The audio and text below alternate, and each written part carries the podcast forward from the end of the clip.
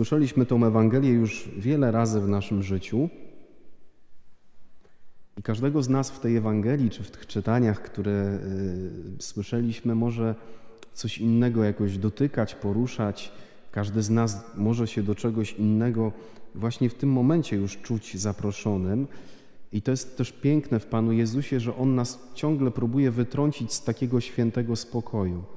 On ciągle chce, żeby msza święta tak sobie po prostu nie płynęła, żeby ktoś tutaj coś czytał, coś śpiewał, a ja i tak myślę o, o tym, z czym przyszłem, czy przy, przyszedłem, przepraszam, czy przyszłam tutaj do kościoła. Jezus chce ciągle docierać gdzieś do jakichś głębokich pokładów Twojego serca. Jestem ciekawy, do jakich pokładów już dotarł w trakcie tej mszy, a jeżeli miałeś takie poczucie, czy miałaś poczucie, że taka kopuła szklana jest rozłożona nad Twoim sercem, no to najwyższy czas pozwolić, żeby Bóg w mocy Ducha Świętego tą kopułę zbił. Jesteśmy w dwudziestym rozdziale Ewangelii Świętego Jana i żeby była jasność, Jezus przychodzi trzy dni po tym, kiedy oddał swoje życie, i trzy i pół dnia po tym, kiedy jego uczniowie po ludzku go zawiedli. On ich przygotowywał, on im tłumaczył, zapowiadał im to wszystko, co miało się wydarzyć, ale oni nie dali rady. W ogrójcu spali, Judasz wcześniej wszedł w umowę z arcykapłanami, sprzedał Pana Jezusa. Piotr w nocy z czwartku na piątek Jezusa się trzy razy zaparł, a reszta gdzieś tak dziwnie zniknęła. Tylko tam jeden najmłodszy Jan został pod krzyżem. Teraz wyobraźcie sobie y, trenera drużyny piłkarskiej, której zespół odniósł sromotną porażkę. Kiedy wchodzi do szatni albo spotyka ich na kolejnym treningu, w jaki sposób się do nich odzywa. Teraz wyobraźcie sobie ojca, który może być totalnie wkurzony na swoje dzieci, nie? Bo o coś ich prosił, coś im tłumaczył, ale oni ni w ząb, ani trochę nie zrozumieli z tego, o co ojciec prosił. Zupełnie naturalne jest to, że przy pierwszej nadarzającej się okazji ktoś taki wykorzystuje pierwsze zdanie po to, żeby przecisnąć przez te głupie głowy po drugiej stronie. W emocjach może mu się wydawać, że ma do czynienia z głupimi głowami, coś, co chciałby zostawić, żeby zapamiętali, żeby nigdy więcej już w podobny sposób się nie zachowali. To jest kontekst tego, gdzie jesteśmy. Jezus przychodzi i słyszymy o tym w tej Ewangelii i jak się zwraca do swoich uczniów, nie mówi do nich: panowie, co to za porażka w ogóle, co to ma znaczyć? Tylko przychodzi do nich i mówi: pokój wam. I za chwilę jeszcze w tym dniu zmartwychwstania, pokazując im swoje ręce, więc zobaczyli ślady po gwoździach, przebity bok, jeszcze raz do nich mówi: pokój wam.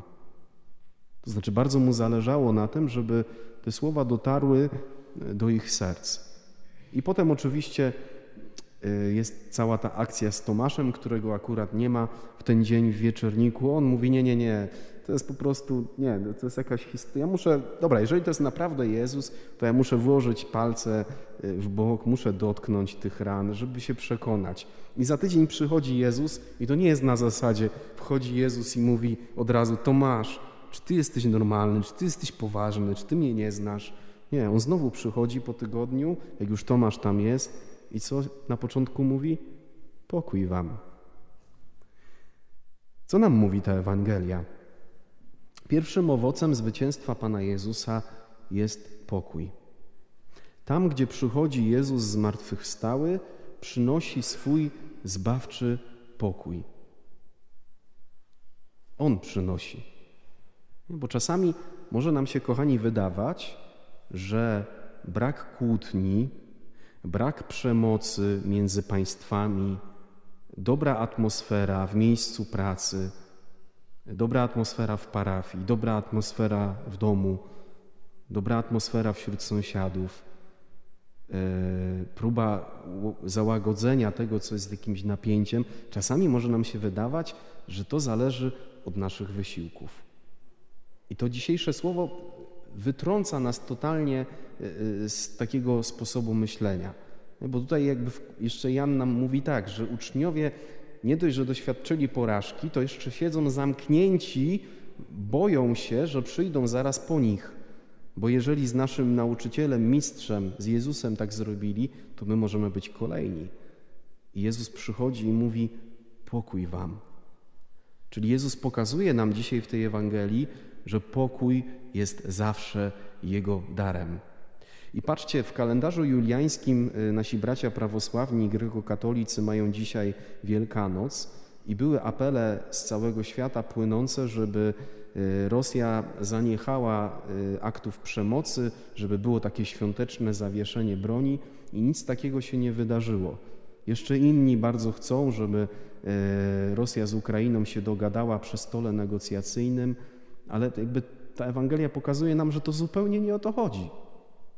Tak jakby Jezus chciał nam przez to słowo powiedzieć: tam, gdzie nie ma mnie zmartwychwstałego, tam nie ma pokoju. Kropka.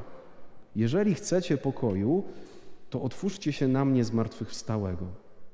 Już nie, nie nawet na jakieś wartości, które ja wam przynoszę, na naukę, którą wam głoszę. Nie, na mnie, żywą osobę, która chce przychodzić, bo jestem żywy i zmartwychwstały i chcę przychodzić do was.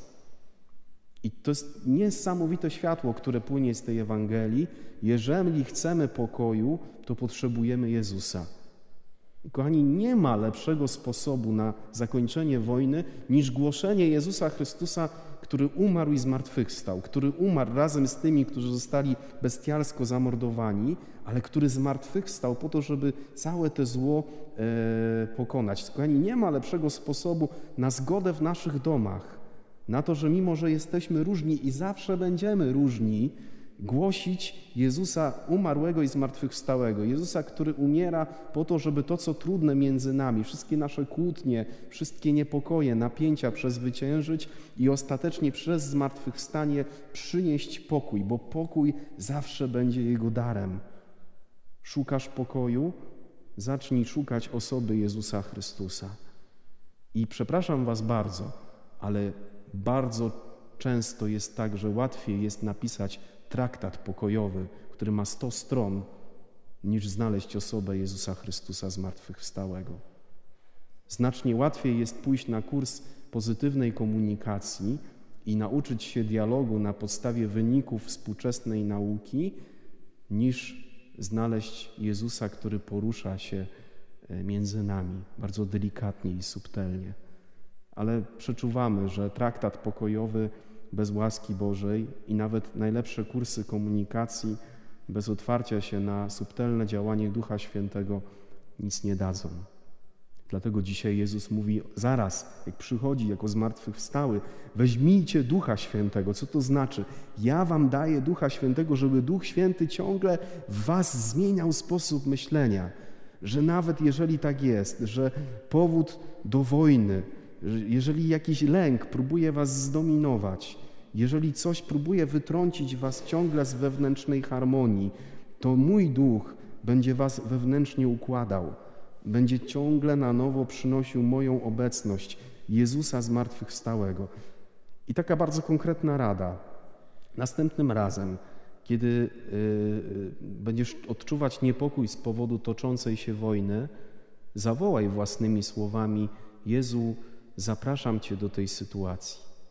Następnym razem, kiedy się z kimś pokłócisz, nie szukaj sposobów na to, żeby swoimi siłami z tego wybrnąć, a najlepiej, żeby jeszcze wyszło na Twoje, ale właśnie w tej sytuacji, kiedy będzie napięcie, kiedy będzie jakaś niezgoda, w sercu zawołaj: Jezu, Ty jesteś pokojem, zapraszam Cię do tej sytuacji. Takich prostych, bo to nie jest skomplikowane, nie trzeba mieć szóstki z matematyki, żeby takie rzeczy robić. Takich prostych, a zarazem czasem bardzo trudnych środków potrzebujemy.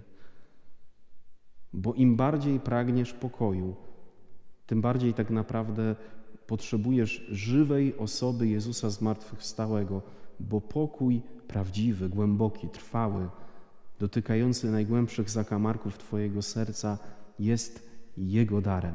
Jest owocem Jego chwalebnej męki, śmierci i zmartwychwstania.